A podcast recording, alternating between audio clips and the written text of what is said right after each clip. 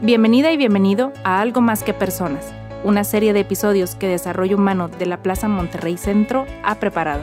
Nuestra intención es charlar contigo de temas comunes que vivimos todos los días. Buscamos aportar ideas que nos ayuden a encontrar un balance en nuestra vida. Hola a todas y todos, soy Carla Monsiváis, encargada de Desarrollo Humano de la Plaza Monterrey Centro. En este nuevo episodio de Algo Más que Personas, hablaremos sobre la gratitud y la autocompasión. ¿Para qué es importante hablar de estos temas? Una, para sensibilizarnos sobre la importancia de tener actitudes de gratitud y autocompasión, para practicar respuestas más amables hacia nuestra persona y replicarlas en nuestras relaciones personales. Además, esto nos permitirá generar espacios de reflexión y buenas prácticas que van a influir en nuestro desarrollo emocional. Y bueno, eh, hagamos una pequeña reflexión. Piensa en la relación personal más importante y significativa que tengas hoy en día. Pregúntate qué aportas a esta relación. Quizás es paciencia, quizás es tiempo, amor, respeto. Y pregúntate además, ¿qué de esto que le aportas a esa relación lo aportas a la relación que tienes contigo mismo? Existen varias creencias sobre la gratitud y la autocompasión. A veces escuchamos Frases como a mí no me gusta dar lástima, dar gracias es igual a hacer la barba, no tengo nada para qué y por qué agradecer si todo está mal y debo de ser más exigente conmigo mismo. Sin embargo, estas creencias tienen un impacto negativo en la manera en que interactuamos con los demás. Por lo tanto, vamos a ir como eh, quitando algunas creencias y mitos acerca de la gratitud y la autocompasión. Pero para eso necesitamos conocer qué es la gratitud la gratitud es el sentimiento de valoración y estima de un bien recibido, ya sea algo espiritual o material, el cual se expresa en el deseo voluntario de corresponder a través ya sea de una palabra o a través de un gesto. Las personas que practican la gratitud hacen que su entorno y la relación que tienen con éste mejore. La gratitud y ejercer la gratitud tiene la característica de fomentar y fortalecer las relaciones sociales puede estar vinculada eh, con la espiritualidad, está relacionada completamente a la sensación de bienestar subjetiva.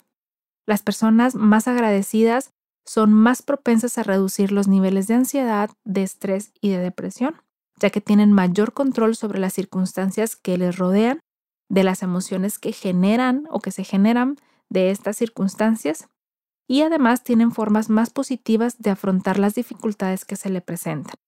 Las personas más agradecidas suelen tener inclusive una mejor salud mental. Si lo vemos en temas de beneficios, la gratitud eh, a nivel físico eh, ayuda a nuestro sistema inmunológico ya que este se vuelve más fuerte y la presión sanguínea es más baja. Emocionalmente, eh, las personas que ejercen la gratitud pues tienen un mayor nivel de emociones positivas como la felicidad, el optimismo y la alegría. Actúan con más generosidad y compasión y eh, se disminuyen de manera significativa los sentimientos de soledad y de aislamiento. En cuanto a la autocompasión, ¿qué podemos decir de ella? La autocompasión es una forma de comprensión, es tratarse a uno, a uno mismo con más amabilidad, sin criticarse ni juzgarse por los errores. Pongamos un ejemplo. Una persona sufre en el presente por un error del pasado.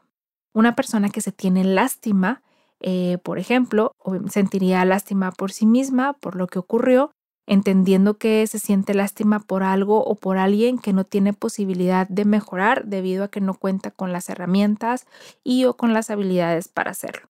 Este mismo ejemplo, una persona sin autocompasión se juzga con dureza, eh, de forma como una forma de castigo manteniendo en el presente el error cometido hace ya muchísimo tiempo.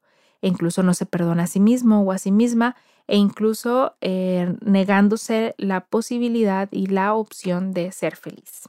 En este mismo ejemplo, una persona que sufre en el presente por un error del pasado, pero que practica la autocompasión, aprende con afecto que en aquel momento actuó del mejor modo que supo hacerlo, a partir de las propias circunstancias. Entonces, si vemos la autocompasión como una forma de autocuidado, lo podemos ver desde esta perspectiva. Me demuestro amor cuando siento tristeza. Veo mis errores como parte de mi condición humana. Reconozco, acepto y respeto mis defectos y mis áreas de oportunidad.